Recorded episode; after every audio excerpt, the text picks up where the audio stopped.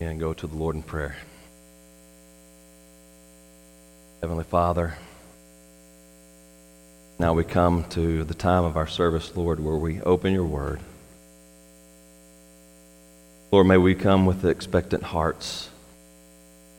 Lord, that we may hear your voice speak to us today. Instruct us, O Lord, on how we may live glorify your name. Let that as well as we obey your word, let that be another offering, another sacrifice, another act of worship. This I pray in Christ's name. Amen. If you have your Bibles with you this morning, turn with me to Genesis chapter 19. Genesis chapter 19. We're finishing up the story of Lot there. Genesis chapter 19. Today we were looking at verses 30 through 38. Genesis chapter 19, verses 30 through 38. Today we're le- looking at leaving a legacy. Leading, leaving a legacy as we uh, look at this, well, let's be honest, a difficult passage in Scripture. But if you found your place there, if you would, stand with me in reverence to the reading of God's holy word.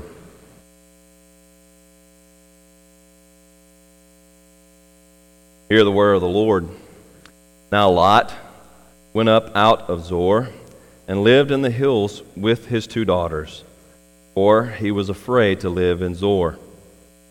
So he lived in a cave with his two daughters, and the firstborn said to the younger, Our father is old, and there's not a man on earth to come in to us after the manner of all the earth. Come, let us make our father drink wine, and we will lie with him, that we may preserve offspring for our father.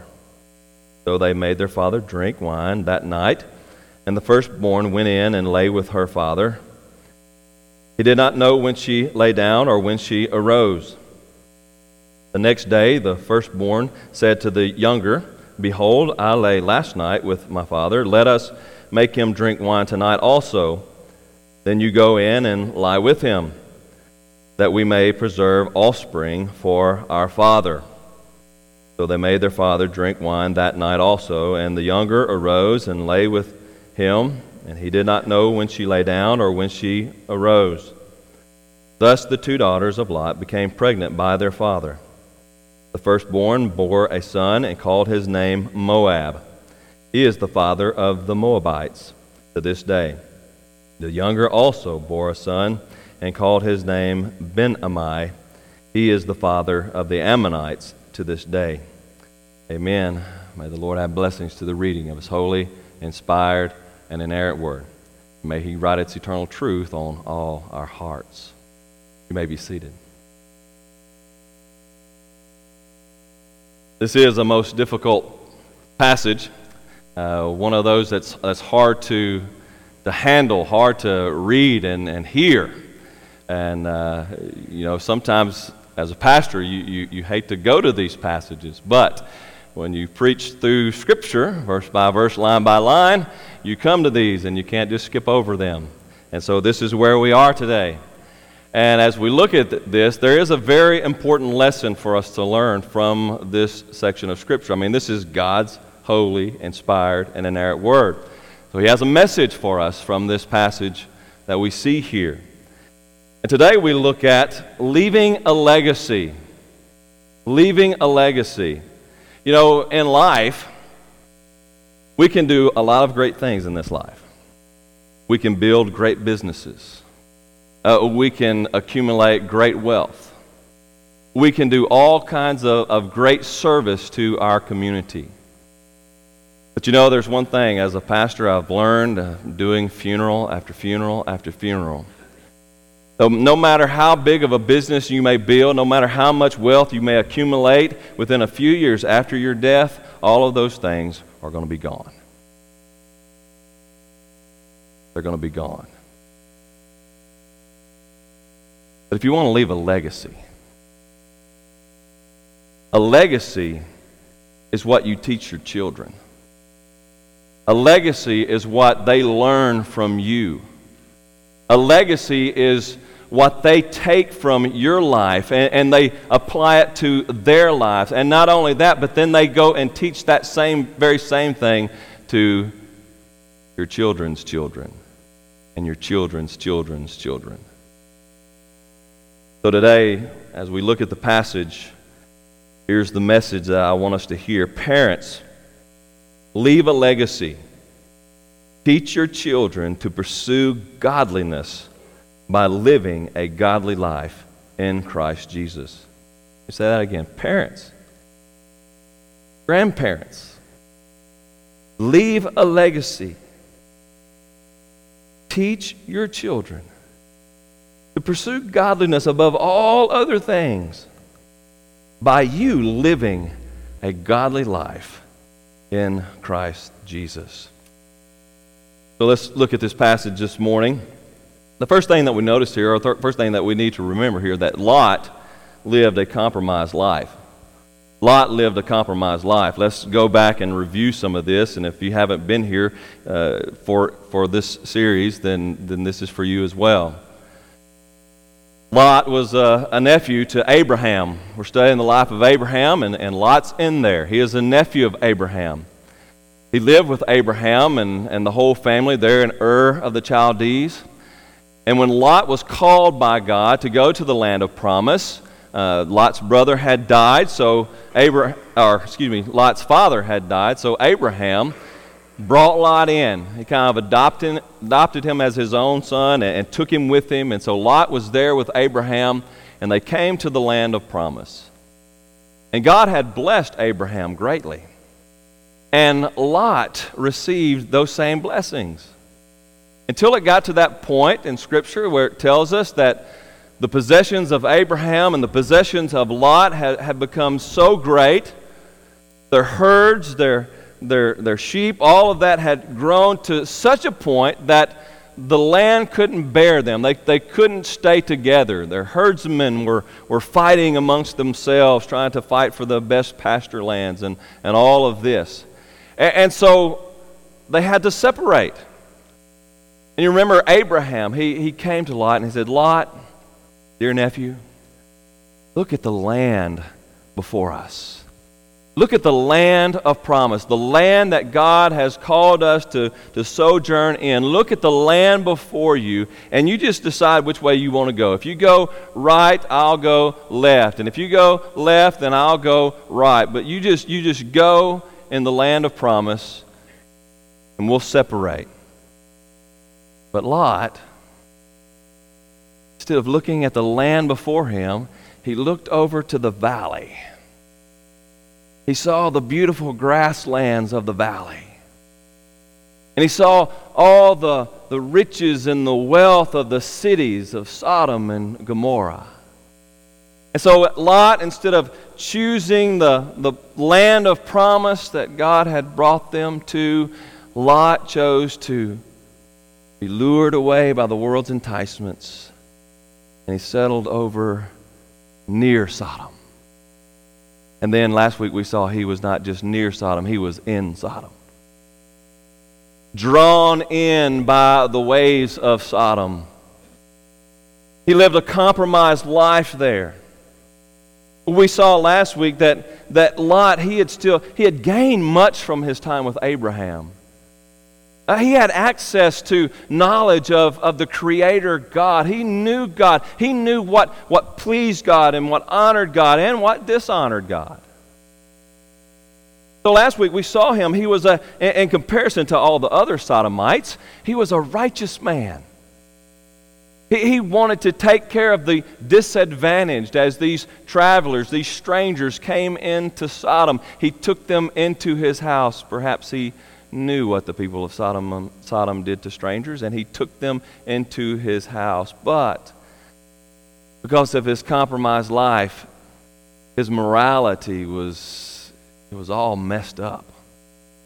He had the skewed sense of morality, so to the point where, yes, he, he wanted to take care of the disadvantaged, but he willfully offered his daughters as prostitutes to the men of Sodom to protect two strangers. So he lived a compromised life. And he taught this compromised life to his family. But God had mercy upon Lot, and, and God brought Lot out of the city when God came to destroy Sodom and Gomorrah and all the cities of the, the valley. God was gracious to Lot. He had to literally pick him up. The angels had to just grab him by his hand and, and drag him out of the city to get him out of the city. He, he clung to the city that much. They come to, came to the, the city of Zoar, which was a small, small little village there in the valley. And God told Lot, said, Lot, you need to go to the hills. But Lot said, No, I, am just, I'm too much of a city boy now, God. I can't go, I can't survive up in the hills. Just let me, let me go to Zoar, this small city. Let me go there. There's not many people there. Just let me go there and, and keep me safe there. And God granted Lot that one thing. He said, All right, I'll let you go to Zoar. Stay there in Zoar. I'll, I'll, I'll pass over Zoar. I'll save it on your account, but I'll destroy everything else because of their wickedness.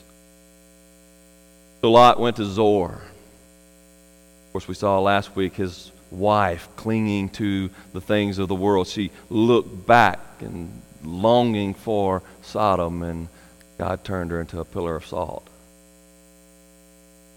But here Lot is now in Zoar, and the floods of God's wrath is flowing around him. All of the other cities in the valley are being destroyed by fire from heaven. And Lot is fearful. So instead of staying there as God had told him to do, living in fear, he now he takes off to the hill country. Now he goes to live in seclusion, hide away as a hermit, fearful for his life. See, that's what happens for, with us when we cling on to the things of this world. When this world starts to fall apart, we just, all we have is fear. That's all we have. But if we fear God, and revere God and trust God, there is no fear. But Lot, he clung to the things of this world and was consumed by fear.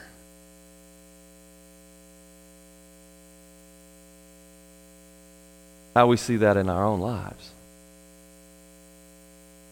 How often is the, the, those who, who cling on to the things of this world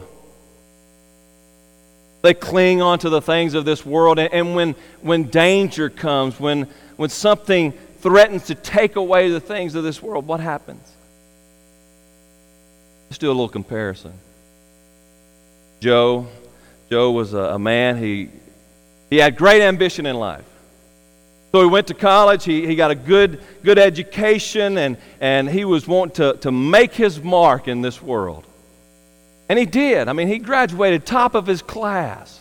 Went out and got a, a great job. I mean, they, he had many job offers there waiting for him, and so he took a, a great job. He was making lots of money, and, and he was starting to, to just be somebody in his community, right? He was on top. The Joneses, uh, you know, they wanted to keep up with him, right? He had it all. He had money, a big house, fancy cars. But then, rumors started to rumble that the company he was working for was in a bad situation, and, and there was a chance that uh, some layoffs might come. Joe began to be afraid. Anxiety began to build inside him because, oh, what am I going to do? How am I going to pay for this house if I lose my job? How am I going to pay for these cars if I lose my job? What's the community going to think of me if I lose my job? He lived in fear. Bob, on the other hand, Bob was much like Joe. Bob, he, he wanted to be successful. He, he wanted to, to get a good job and provide for his family. So he worked hard in school. He got a good education. He, he too graduated top of his class. And when he got out of school, he got a, a good, solid job. He provided for his family. He, he got into church, very involved in church, freely giving to church whenever things were needed, tithing regularly giving to the missions offerings. He loved the Lord. Rumors came that the company might downsize. Bob might lose his job. But Bob has been building a, a life of faith, of trusting in God, fearing the Lord above the world. And what did Bob do when rumors that he might lose his job? What was his response? The Lord giveth and the Lord taketh away. The Lord has provided me with this, He'll provide me with another job. Blessed be the name of the Lord. You see the difference? When we trust in the Lord, when we surrender to the Lord, when we serve the Lord with all of our hearts and all of our mind, with all of our strength, how fear just fades away. Yet, if we're like Lot and we cling to the things of this world, when threat comes to the things of this world, then all we have is fear. Dear friend, learn from Lot's mistake. Pursue godliness with all your heart, not worldliness. Pursue godliness with all your heart, not worldliness. Give yourself to God. Put God first. We have to be in the world, but Scripture tells us we're not to be of the world. We're to live in obedience to God. We're to live in service to God. And when we fear God and serve God, there's nothing to fear. Doesn't mean there won't be hard times. Sure, all of us are going to face hard times. Nevertheless, if we trust in the Lord, we trust in the Lord, we know He is for us. And He will bring us through, and He will bless us. So pursue godliness with all your heart, not worldliness. Well, Lot's children, they followed Lot's lead, didn't they? Lot's children followed his lead. They clung to worldliness even as we, we look at this passage, we see that present here. Look there in verse 31. And the firstborn said to the younger, Our father is, excuse me, our father is old, and there's not a man on earth to come in to us after the manner of all the earth. You see that, that focus there? There's not a man in all the earth to come to us in the manner of the earth and the manner of the world. Their focus is on the world because that's what Lot has taught them. They're worried about doing things the world's way. They're not trusting in God. They're looking to the world for their instruction. And look, they we have to, to realize here that even the girls, just like Lot had good intentions of, of saving the strangers there, they have a skewed sense of morality. They want to give offspring to their father. That was an honorable thing in this custom, in this time. To be fruitful and multiplying, and, and to, to leave your father uh, children, an inheritance of people. That was a good thing. That was an honorable thing in this society. So they had good intentions, but they have a skewed sense of morality. And so we see that repetition there of the daughters, firstborn, younger, daughter, firstborn, younger, daughter, with father, father, father, father. You see, they had a skewed sense of morality. They want to do a good thing, they want to provide offspring. But they do a most grievous sin. They commit a most grievous sin, and they go in and they lay with their father. They commit incest with their father to do this deed that they want to do. They followed Lot's lead. They're just repeating what Lot did. They got good intentions, they got a skewed sense of morality. We need to know this, dear friend. Know that your children follow your example more than they listen to your words. Your children follow your example, your actions far more than they will ever follow your words. Lot here likely taught his children morality, godly morality. We saw him at least have some sense of godliness. And surely he taught his children that. I shared with you last week, I believe Lot, he, was a, he believed in the promise of God that God had given Abraham. That's why Peter identifies him as a righteous man. 2 Peter chapter 2, verse 7 through 8.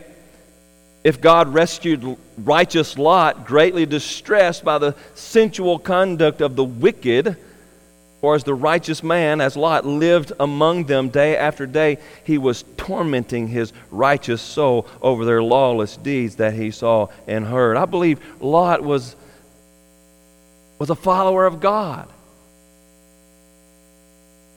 But he clung to the world. And he allowed the world to influence how he lived. He allowed the world to compromise his morality. And though he taught his children godly morality, they followed his example, not his word. I had a father once come to me. Yeah, I'm about to meddle now. Father once came to me. He was distressed over his adult son not being interested in church anymore. He said, We've, we've tried everything. We've talked to him. We've prayed for him. We, we pushed him to, you need to get back in church. You got children now. You need to get in church. You need to be involved in church. You need to teach them godly ways. What's wrong? What are you doing? He would not get in church. We, we taught him. We taught him to be involved. But a little digging revealed more to the picture. Come to find out when their son was a boy, he was very good in baseball. And so he got uh, selected to be on one of these traveling teams. Yep, I'm meddling.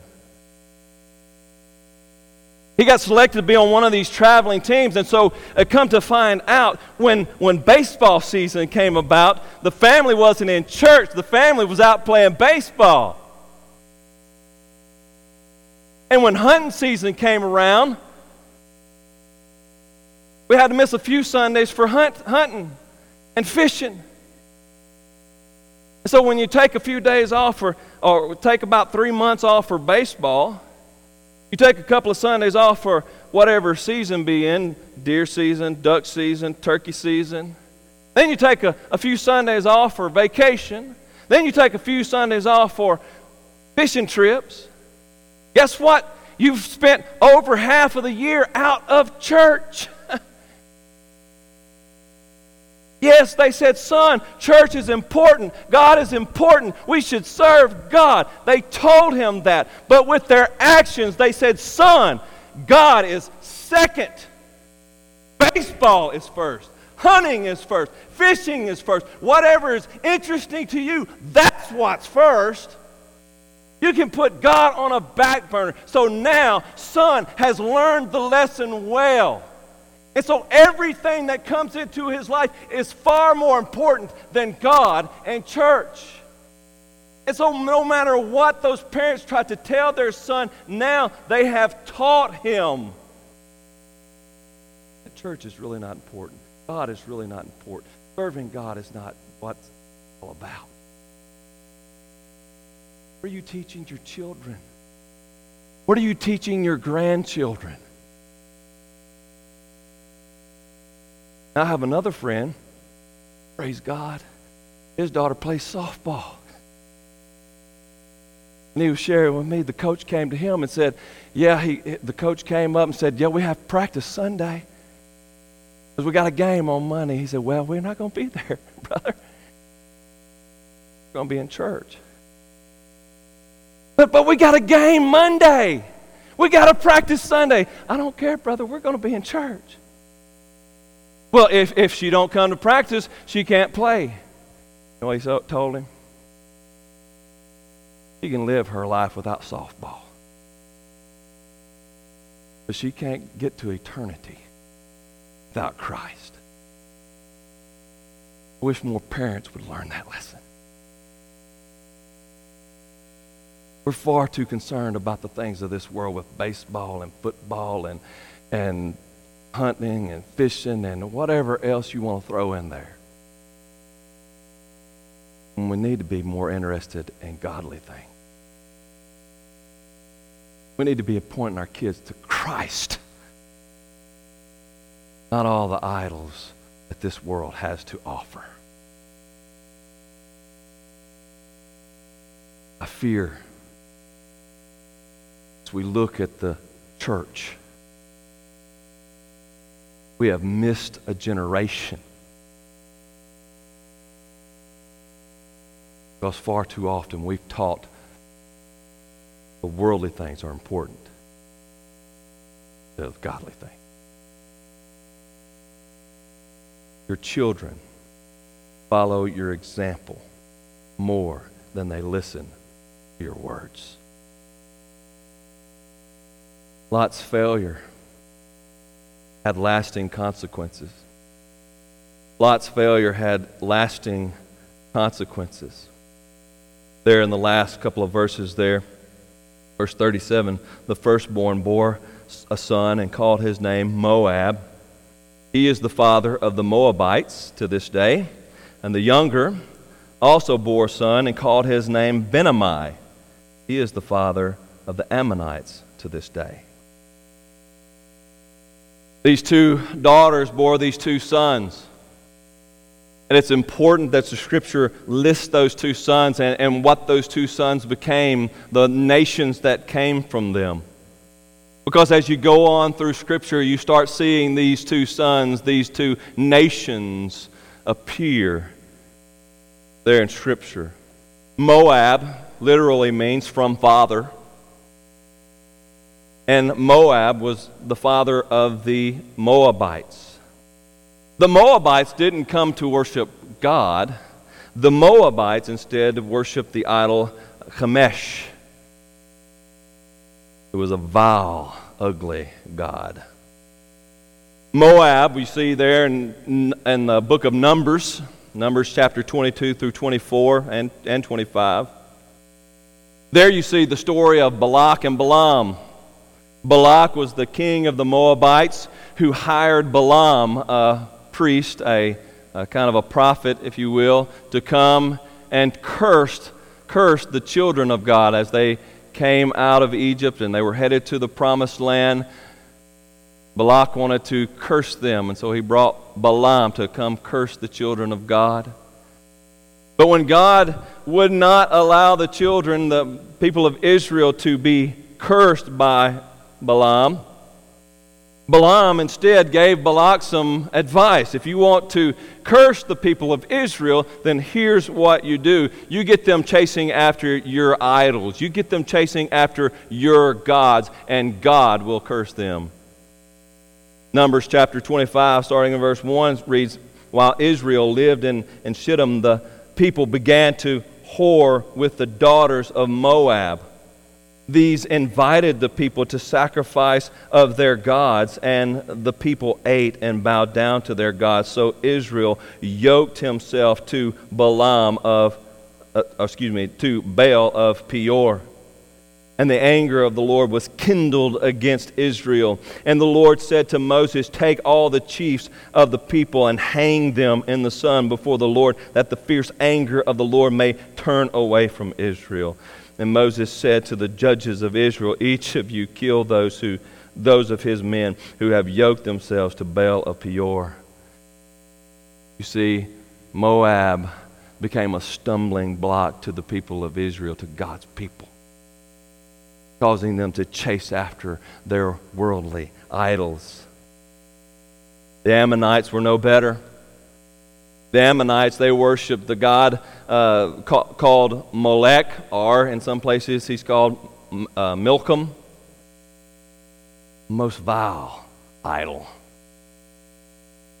Molech required the sacrifice of babies,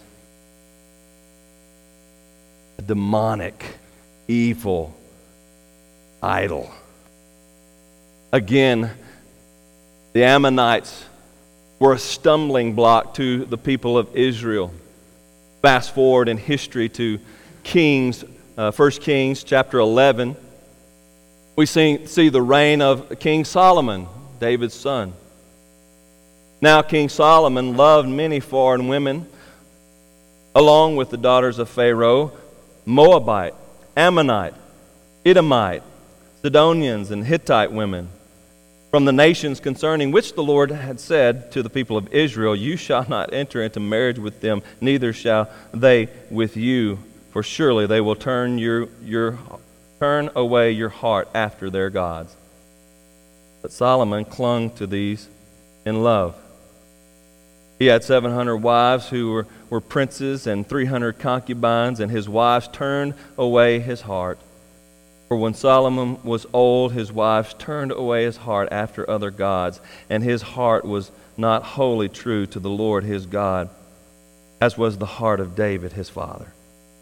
Solomon went after Ashtoreth, the goddess of the Sidonians, after Milcom, that is Molech, the abomination of the Ammonites.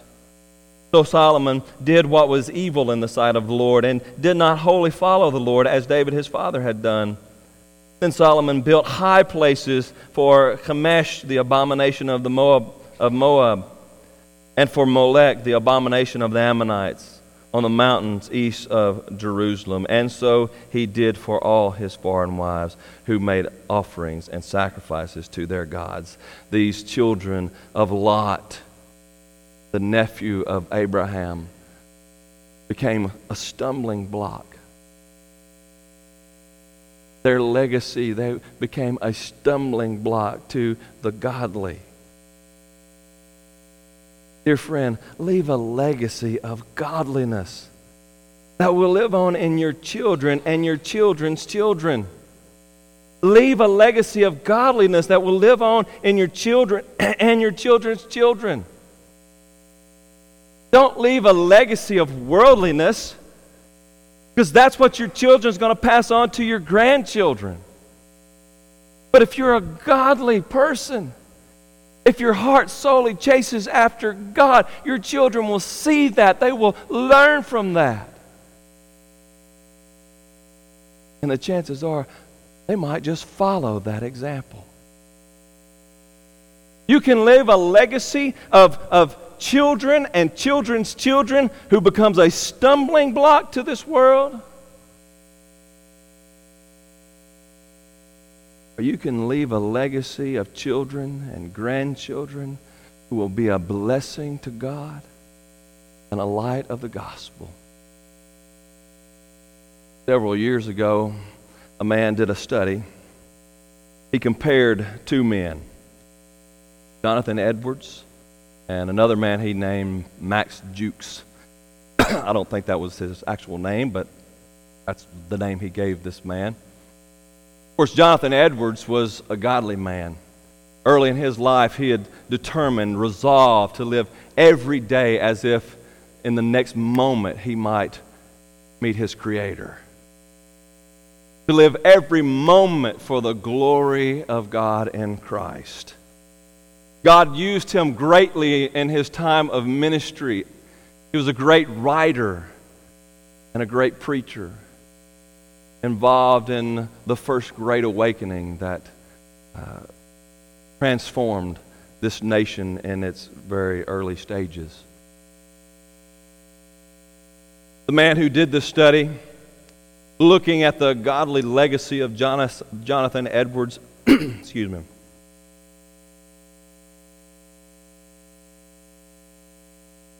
he found that from Jonathan Edwards came one U.S. vice president, three U.S. senators, three governors, three mayors, 13 college presidents, 30 judges, 65 professors, 80 public office holders, 100 lawyers, and 100 missionaries of the gospel.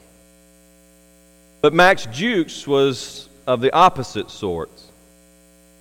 He's described as a, a godless man who was a, a hard drinker, an idler, he was lazy, irreverent, and uneducated. And from Max Jukes, his descendants included seven murderers, 60 thieves, 50 women of debauchery, 130 other convicts, 310 paupers with over 2,300 years living in the poorhouses, 400 who were completely physically wrecked by their indulgent living. It was estimated that Max Jukes' descendants cost the state more than $1,250,000. One left a godly legacy a legacy that blessed our nation. One left a godless legacy. That was a drain on society. What kind of legacy will you leave? What kind of legacy will you leave? Will you leave a godly legacy? Will children, will your children look at your life and see Christ in your life? Will they learn the gospel from you?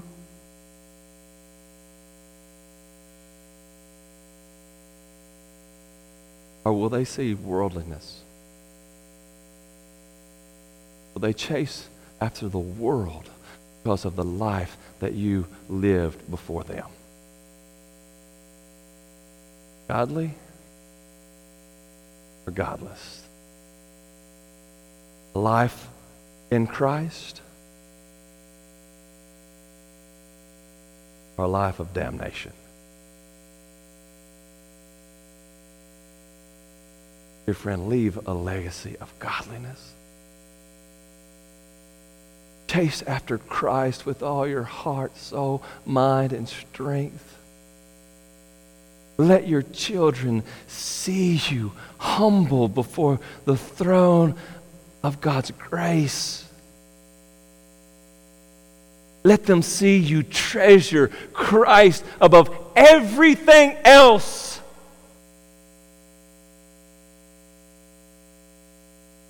And pray. They see the vast glory Christ and come to Him. Oh, Heavenly Father.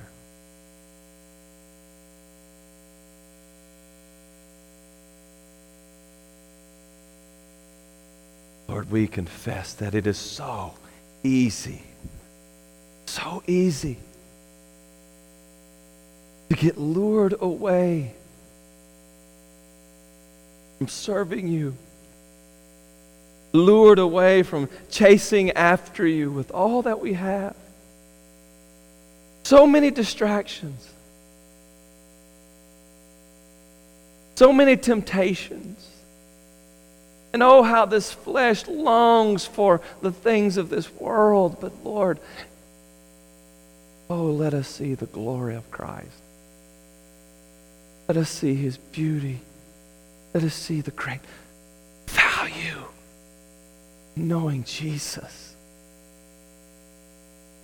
As Paul, we might count all things as loss for the glory of knowing Christ Jesus our Lord and being found in Him. Not having a righteousness in ourselves, but a righteousness that comes from Christ alone. Father, there are those today in this place that you have drawn here to hear this message. They wouldn't be here if you hadn't drawn them here to hear this message. Touch their hearts. Let them see the foolishness of chasing after the world. And give their hearts solely chasing after you. This I pray in Christ's name. Amen.